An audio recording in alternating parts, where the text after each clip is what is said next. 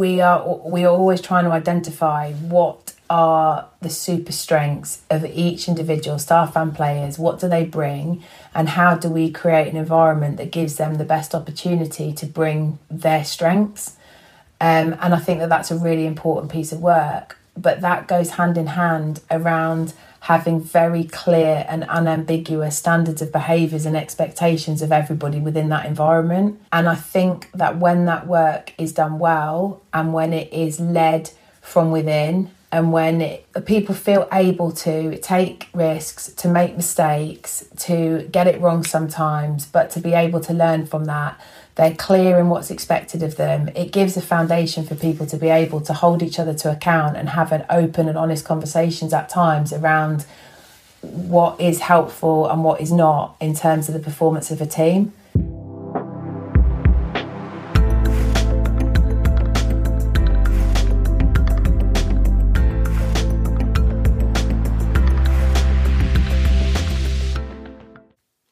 Hello there, and a very warm welcome, or welcome back to the podcast. My name is Steve Ingham. I'm an applied scientist and leader from the world of high performance sport. And on the podcast, I explore all aspects of human performance, whether that is getting stronger, fitter, mentally more prepared, eating better, playing better, leading and coaching in different ways, but also how we perform in work, individually and as teams. And the way I do that is by speaking with great scientists, practitioners, researchers, coaches, athletes, and entrepreneurs. I'm also keen to talk to people from outside of sports, people who are just interested in how we perform as humans. If you enjoy the podcast, then please do share it with friends and colleagues and be sure to subscribe. And if you want to support and champion us, then please do leave a review on iTunes. This week's guest is Dr. Kate Hays. Now, Kate is head of women's performance psychology at the English FA, and Kate is just about as richly experienced a practitioner and leader in sports psychology as you are likely to meet. Kate has worked on the front line in Olympic sport, in particular the sport of diving, working closely with Olympic champion Tom Daley. She's also worked in professional rugby at Harlequins RFC and as a leader, Kate was the head of psychology at the English Institute of Sport before moving on to the FA. In this conversation, I speak to Kate about her experiences in support of the England women's team in the lead up and during the winning run at the European Championships last year. Now, Kate shares the insights into handling the pressure, embracing the excitement and the buzz of the tournament, while also staying control and delivering to the plan. Kate shares the characteristics that you should be interested in developing if you are interested in developing a winning culture, some of which are non negotiables and some of which are created from within. Now, if you're listening in because you want to hear what went on behind the scenes for the Lionesses, I don't think you'll be disappointed. If you're tuning in to hear about what makes a successful team, I don't think you'll be disappointed. Also, if you're tuning in to hear how a great performance psychologist works, how psychology support has evolved from one to one behind closed doors work to on the pitch, integrated and woven into the fabric of everything a great team does, then I don't think you'll be disappointed.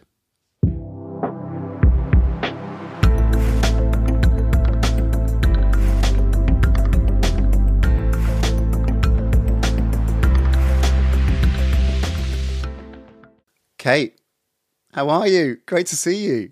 And yourself, Steve. I'm very well, thank you. Um, I'm enjoying the fact that the sun's shining today alongside the frost, uh, which has been a marked improvement on the last couple of days. But um, yeah, very well and uh, really pleased to be here. Nice to see you.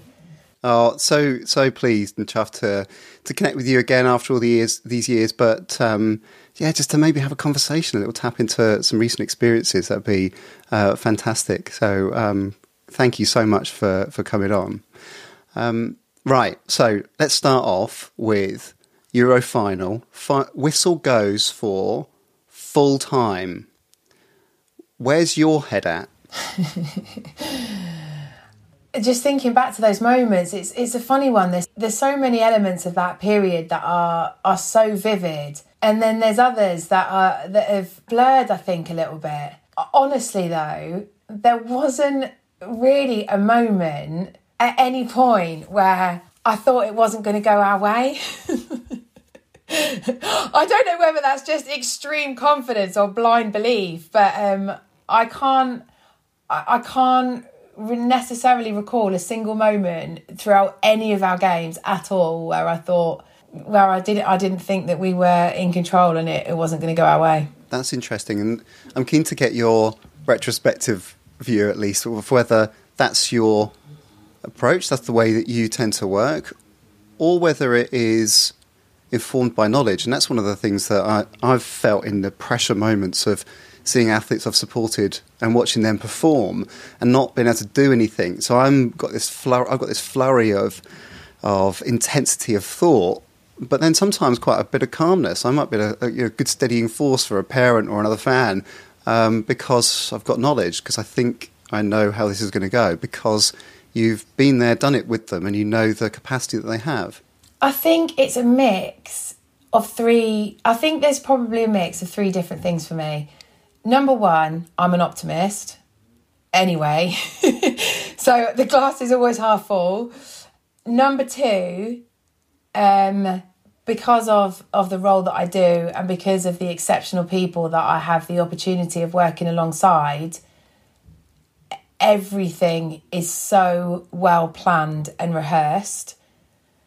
Um, and three, my viewpoint on those moments is that in an ideal world, the, your, your job as a sports psychologist, and, and in fact, any member of a sports science medicine team, including coaching, is is to do everything that you can do to provide the best opportunity for success. And ultimately, looking through competition from a psychologist lens, what you're just wanting to see is that players are able to execute their best and their game plan under pressure. And you re- and and obviously winning is the dream and everybody that's involved in high performance sport wants to win.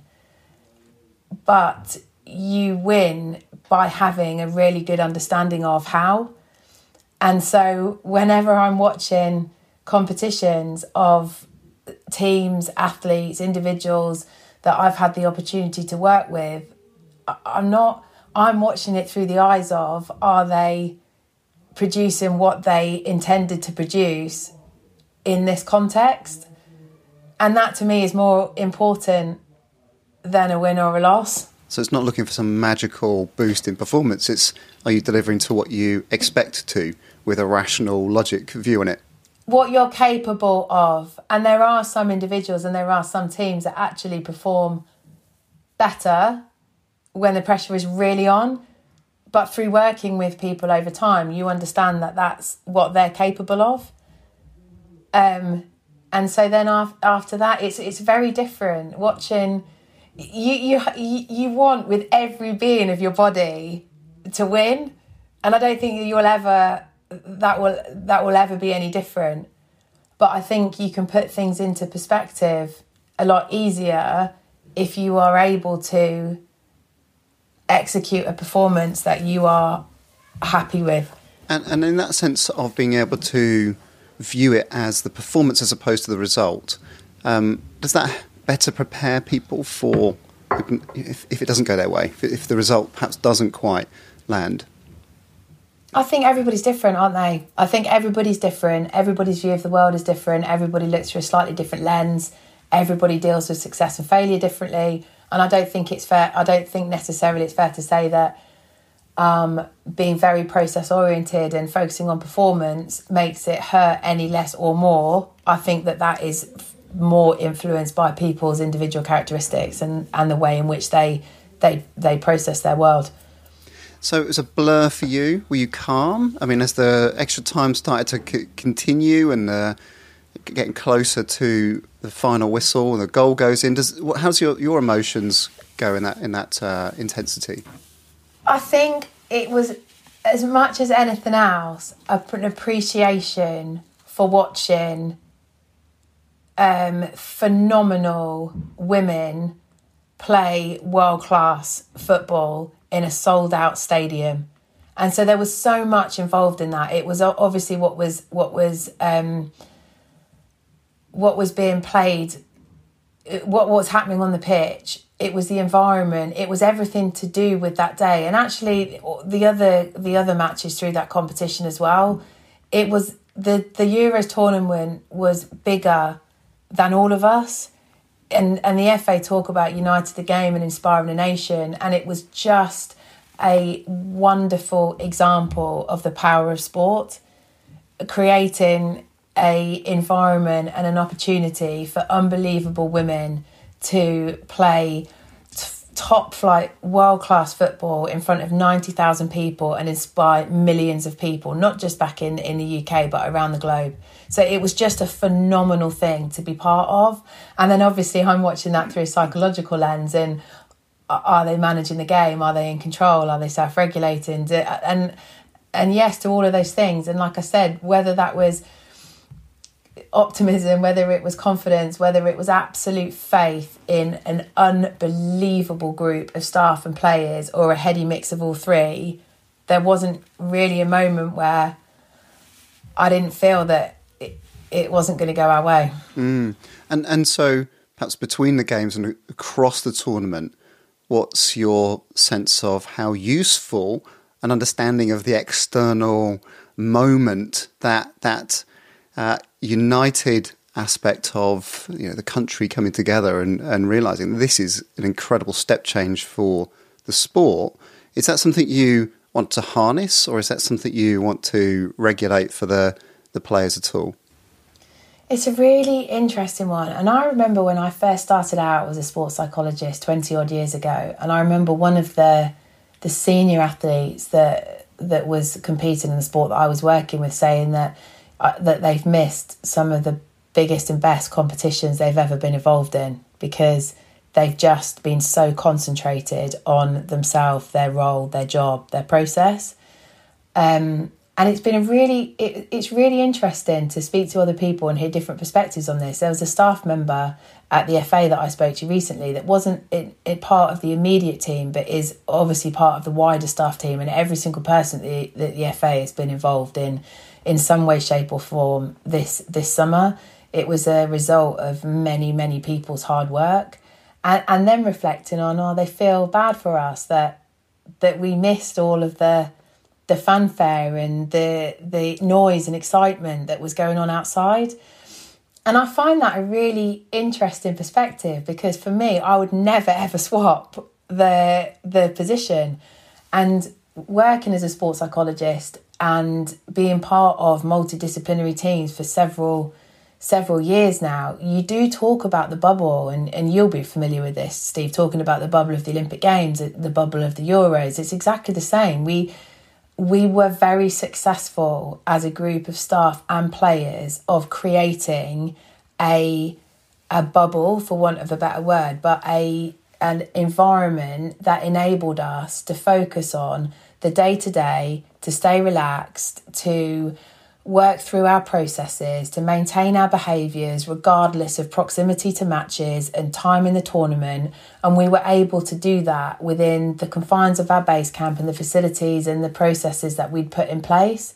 And I think for me, from a very personal point of view, the time when I was acutely aware of the excitement and the buzz was just being on the team bus pulling into the stadium for each of the games because that's when you saw the seas of fans and supporters and um, and the excitement and and and and obviously of also being in an, in the stadium. But on the day to day, we went about our business in the way that we go about our business, and people's behaviours and approach didn't change regardless of where we were in the tournament or proximity to game. There was absolute consistency. It was a calm, safe, friendly, relaxed, professional environment it's a, it's a strange one, isn't it? You want to keep things normal, but you want to harness the special feeling of that of that moment, and uh, and think about how how um, how valuable that is to someone's life experience as much as anything to soak it up rather than be blinkered from it.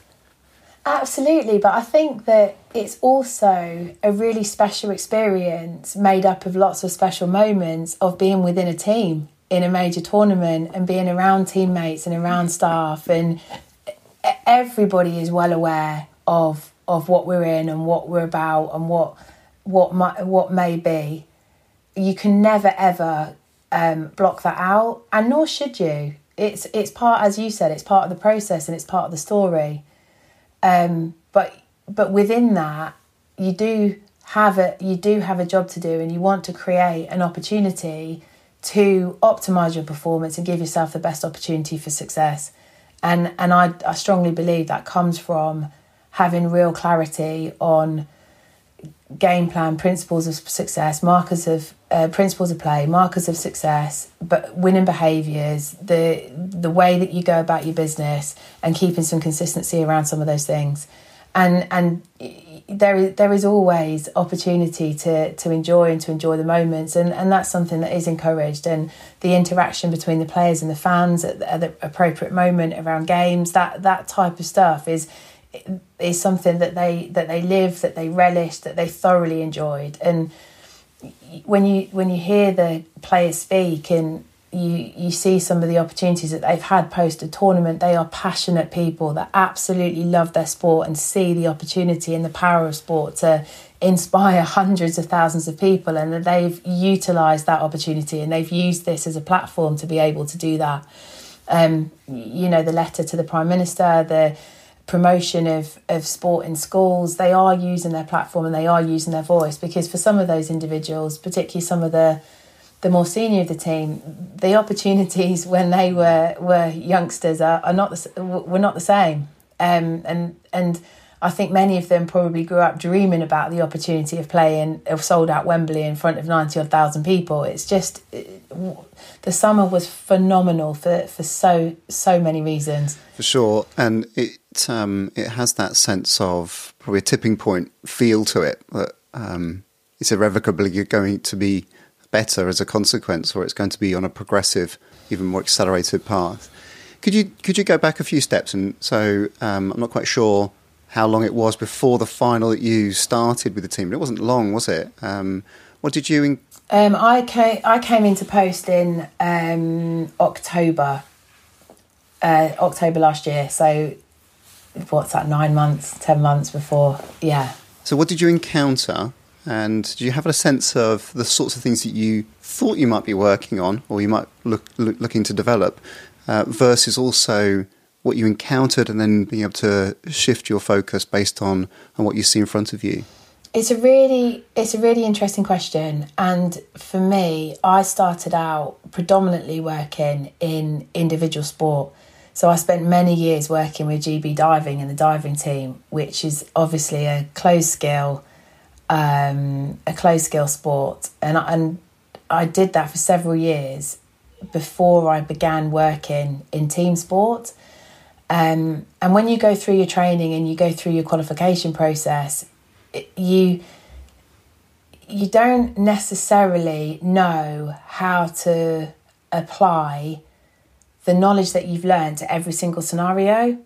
And so the the there was two things that were really um, obvious to me. Going from diving then into professional rugby, which is a sport that I started to work in next, is a you're now in a not in a closed skill sport, and actually it, decision making is a huge component of that, and your performance does depend upon the interaction that you have with others.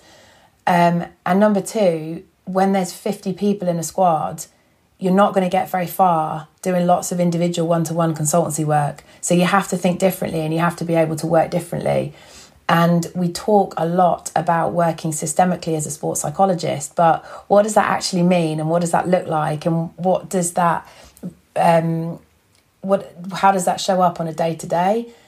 And for me, I had to work differently within that environment and the way that you um, you get performance gains is by working systemically and working through through and alongside coaching staff and um, getting sports psychology as much as possible onto the grass. And what I probably would say is that there's two things that have probably guided what I'm looking for when I start working with a team. And one is the opportunity to have worked with teams for some 10, 15 years now. And two is a big piece of work that we did at the English Institute of Sport post um, the games in 2016, which was all around what does systemic sports psychology look like and how do what is the framework for how you deliver sports psychology systemically uh, um, in high performance sport. And so I've now got a framework that I work to. So regardless of of any any scenario that I'm walk, I'm walking into, I'm sense checking where that team are on on certain characteristics that I believe through both of those experiences to be really important. So whenever and and then the work that you do with the team depends upon where the team are and what they actually need. But I believe that there are some critical success factors that that need to be in place. So whenever I start with a new team, I'm I'm assessing where is that team, where is this environment in relation to what I believe through knowledge, through experience, through um, working alongside some some very uh, very extraordinary people. There are certain things that I'm looking at, and and that's around. Do we have a shared understanding of why we're here? Is everybody clear on the purpose? Do we really understand who is in the room, and um, players and staff? what are people's personality characteristics how do they respond to pressure how do they show up what are the, their triggers what are their responses what do they value as individuals as a group um, do we have absolute clarity on our style of play our playing principles our success factors and do we have an environment that's conducive to high performance as well as promoting positive mental health do we have an environment that's psychologically safe do we um, apply appropriate challenge with support? Do we um, do, do we uh, set goals effectively? Do we debrief in relation to those goals? Do we provide people opportunities to make mistakes, to learn from them? So there's lots of different elements to that. And I would say that the work that I've probably done across all the different teams that I've worked with has been different, dependent upon what was actually needed in, that environment at that moment in time. So it sounds as though there's there's aspects of dynamics that you're looking to develop from within the team, the psychological norms, the psychological safety, that that, that sense of we need to be able to set this ourselves so that that there's um, an agreement that we're all on the same page.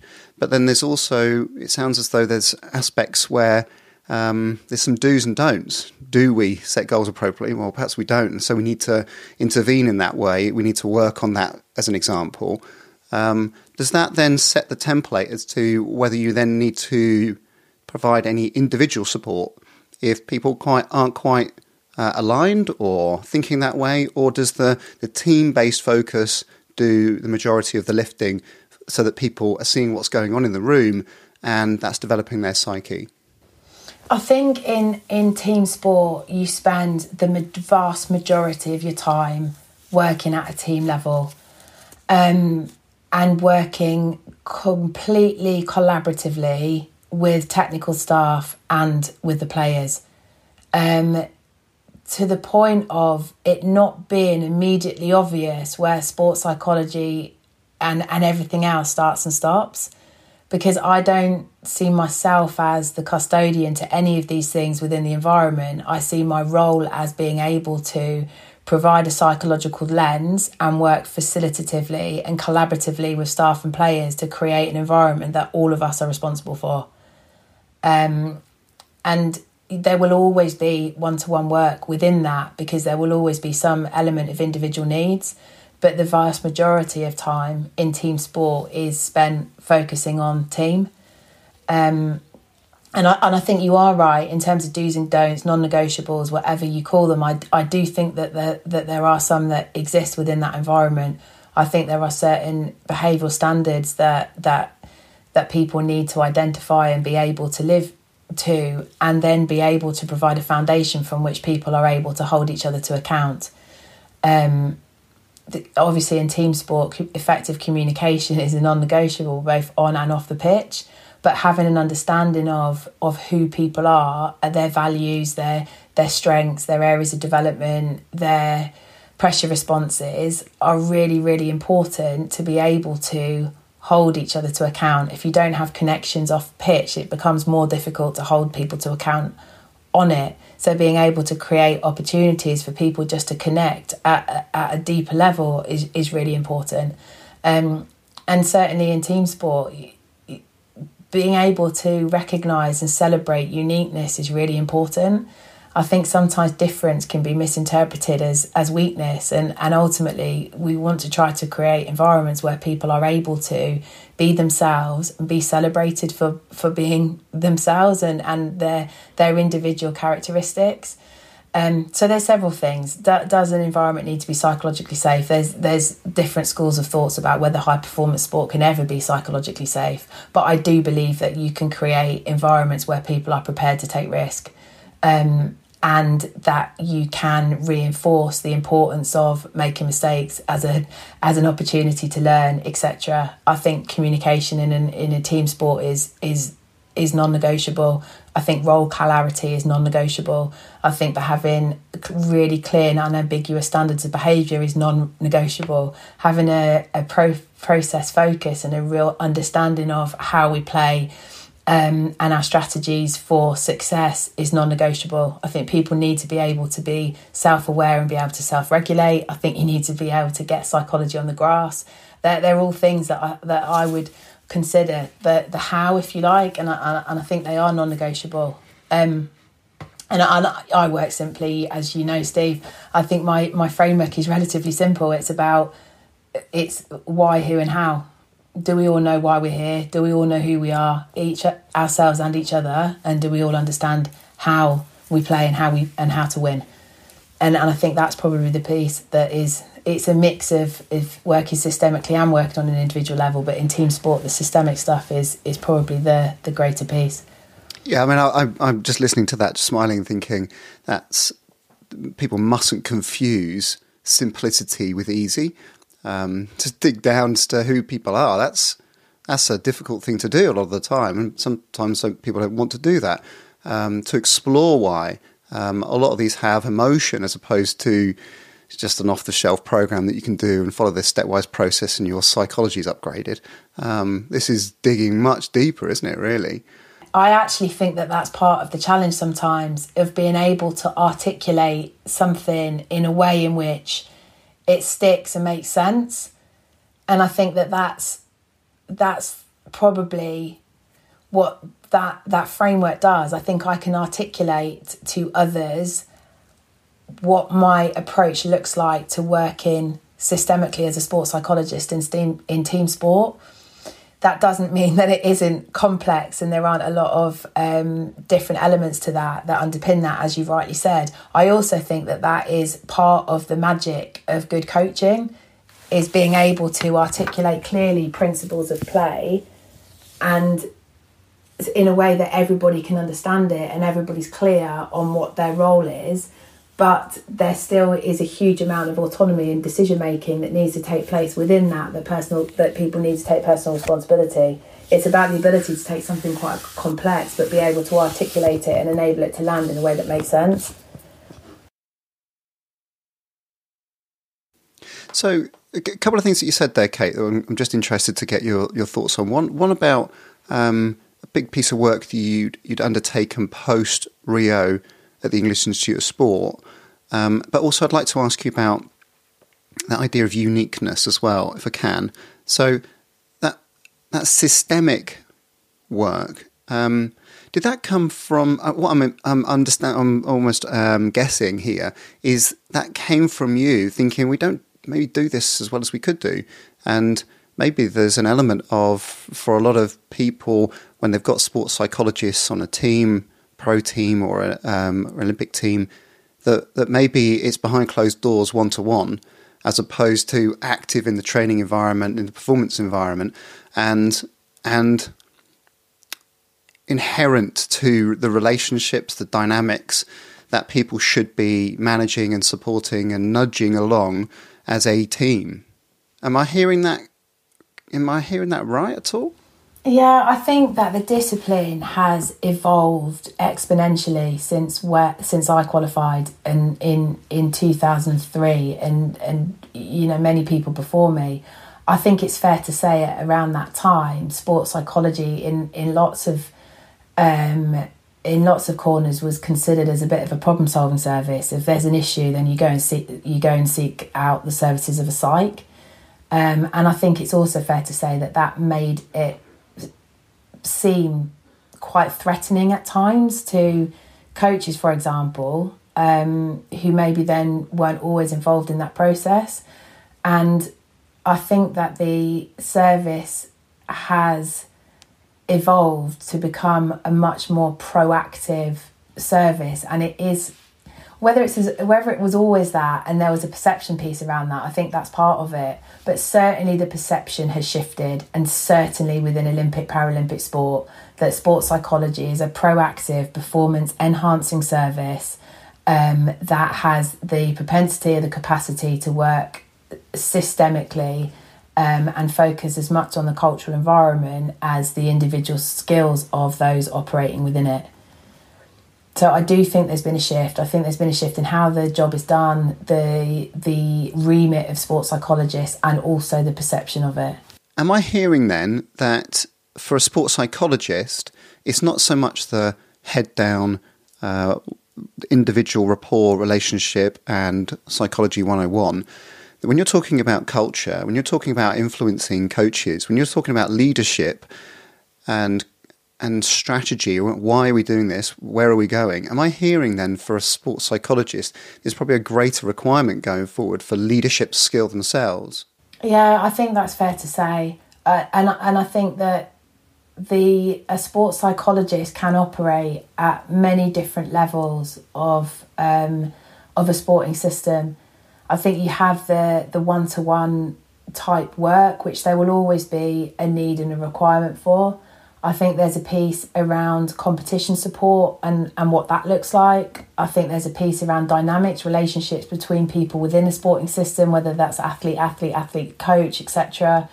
Um, and then there is there is the systemic cultural work that is looking at the environment, and then there's a piece around how do you actually facilitate the development of psychological skills in and within training. And I think that's also really fundamental.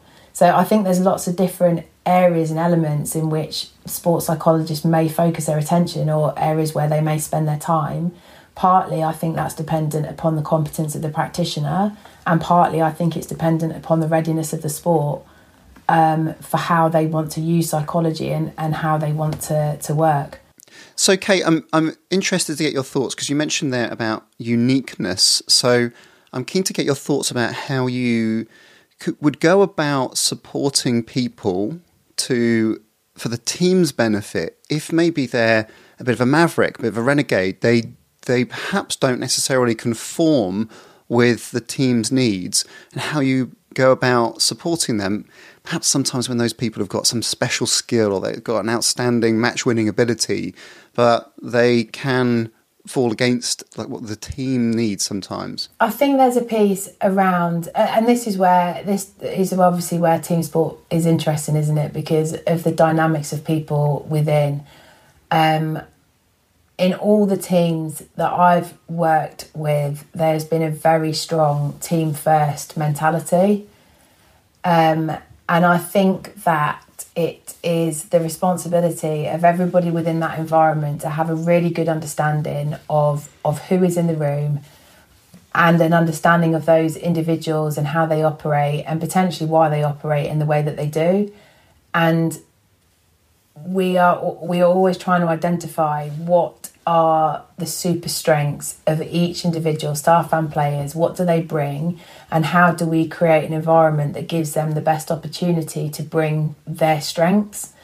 Um, and i think that that's a really important piece of work but that goes hand in hand with an equally piece of important work around having very clear and unambiguous standards of behaviours and expectations of everybody within that environment.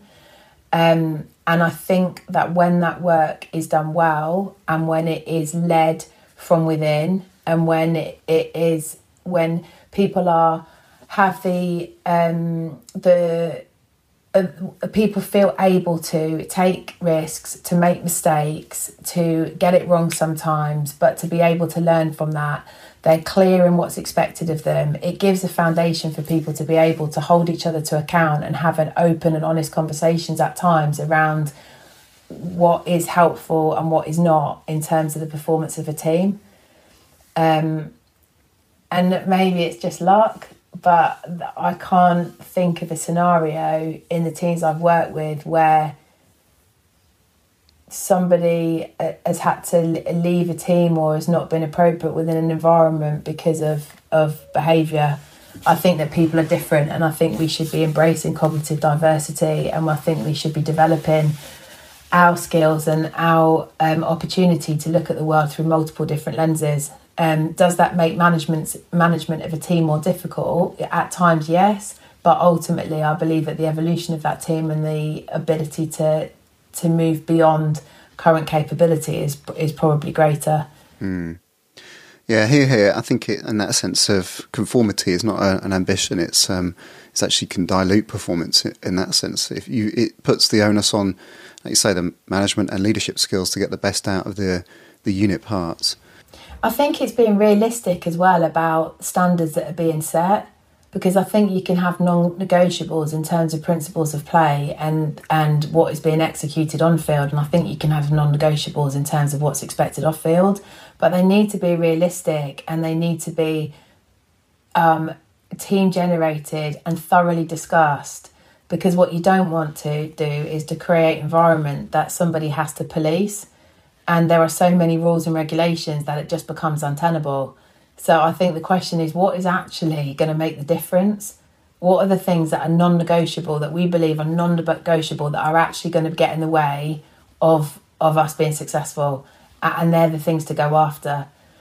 And it, it you know, again, it's a it's it's it's having an understanding of what are we doing currently that's really working for us that we can't afford to lose what are we not doing that's not working for us and that we we need to rectify immediately um, and and be and keeping keeping those conversations going and keeping that updated as you move through we had very well defined what we called winning behaviors that we that were generated from from the players and from the staff as a self reflection in terms of where the team were at currently and what they believed needed to happen in order for them to give themselves the best opportunities for success.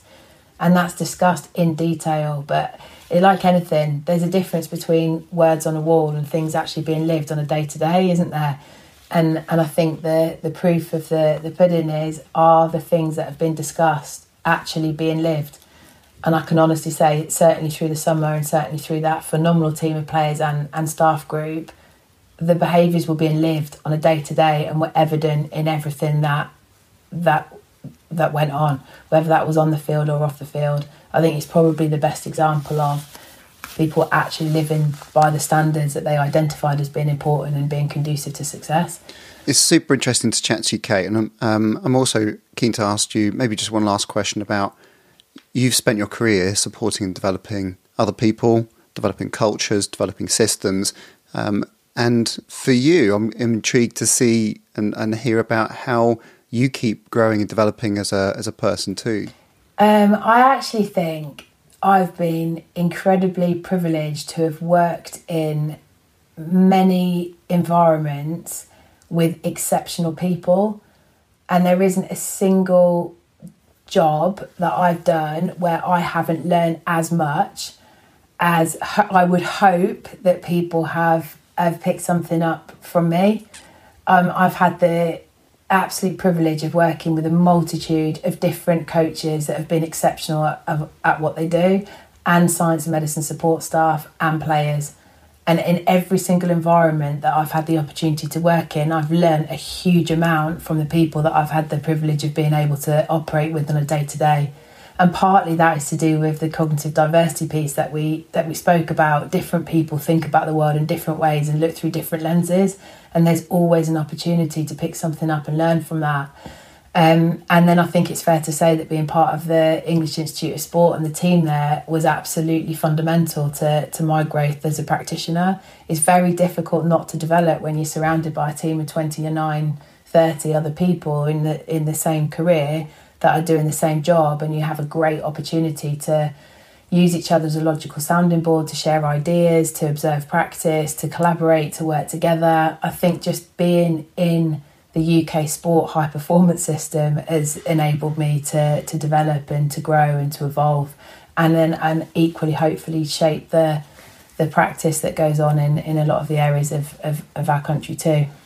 One, one of my memories of working with you and spending time in meeting rooms was that you'd always come up with this phrase, or we'd, we'd hit a dynamic, and you go, "That's interesting because, oh, that's interesting," and and and you'd, you'd explore it, and that curiosity just sounds as though you are sort of un- try, trying to unpick and understand what is happening, as opposed to maybe putting up the barriers or feeling threatened by it. So that was one of my enduring memories of, of working with I you. I think well, it's probably difficult to manage at times, Steve, as well. But I think that I think that's why I went into psychology.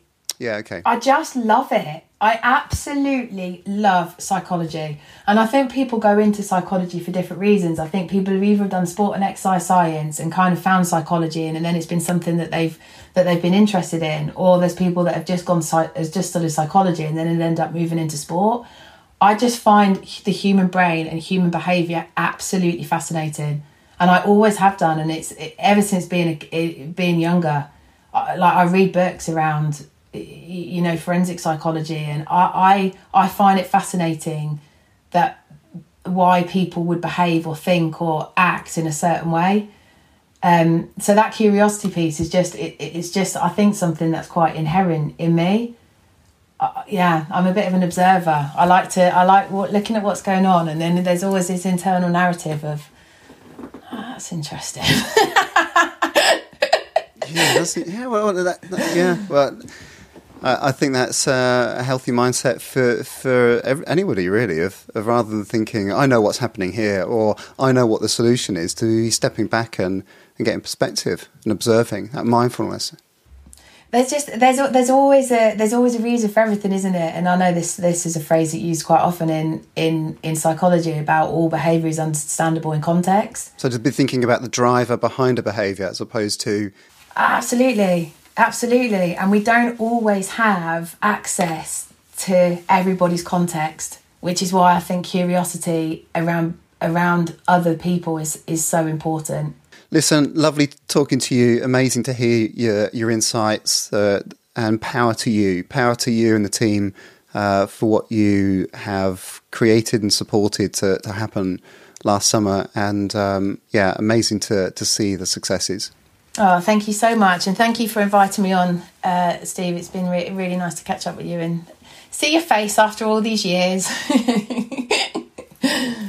Brilliant. Thanks, Kate. Thanks a lot.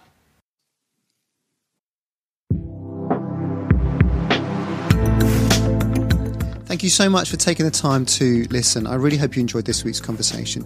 Now, we've got plenty more to come, so if you'd like to support and champion us, then take the time to subscribe and leave a review on Spotify, iTunes, Stitcher, YouTube, or wherever you tune in. You can also give us a follow on Twitter, Instagram, and LinkedIn. All the links are in the show notes. So, in the meantime, have a great week.